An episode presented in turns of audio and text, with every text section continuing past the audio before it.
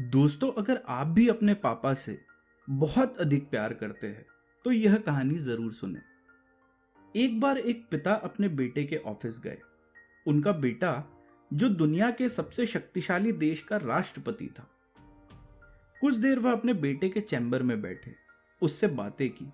फिर जाते हुए बड़े गर्व से अपने बेटे के कंधे पर हाथ रखकर बड़े प्यार से उससे पूछा, बताओ, इस दुनिया का सबसे शक्तिशाली इंसान कौन है? बेटे ने बड़े प्यार से हँसते हुए कहा, मेरे अलावा कौन हो सकता है, पापा? पिता को इस जवाब की उम्मीद नहीं थी। उन्हें विश्वास था कि बेटा गर्व से कहेगा, पापा, इस दुनिया के सबसे शक्तिशाली इंसान आप हैं, जिन्होंने मुझे इतना योग्य बनाया। उनकी आँखें नम हो गई और वो चैम्बर के गेट खोलकर बाहर निकलने लगे।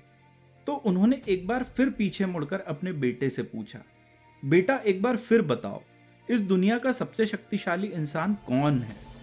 बेटे ने इस बार कहा, पापा, आप है इस दुनिया के सबसे शक्तिशाली इंसान। पिता सुनकर आश्चर्यचकित हो गए। तो उन्होंने कहा, अभी तो तुम अपने आप को इस दुनिया का सबसे शक्तिशाली इंसान बता रहे थे और अब मुझे बता रहे हो। बेटे ने हँसते हुए उन्हें अपने सामने बैठाते हुए कहा, पापा, उस समय आपका हाथ मेरे कंधे पर था। जिस बेटे के कंधे पर या सिर पर पिता का हाथ हो, वो बेटा तो दुनिया का सबसे शक्तिशाली इंसान ही होगा ना? बोलिए पापा, मैं सही कह रहा हूँ ना?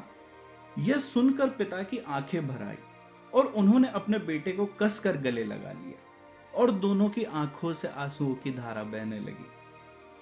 किसी ने क्या खूब चंद पंक्तियाँ लिखी है, जिनके ऊपर पिता का हाथ है, उससे अधिक शक्तिशाली और अमीर कोई नहीं। जिनके ऊपर माँ का हाथ है, उससे अधिक भाग्यशाली और खुश नसीब कोई नहीं। जिसके पास भाई का साथ है, उससे अधिक प्रभावशाली और बलवान कोई नहीं।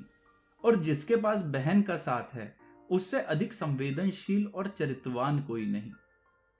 तो अगर आप भी अपने परिवार को बहुत प्यार करते हैं तो इस फादर्स डे पर यह कहानी ज़रूर लाइक करें, शेयर करें और चैनल को ज़रूर सब्सक्राइब करें। धन्यवाद।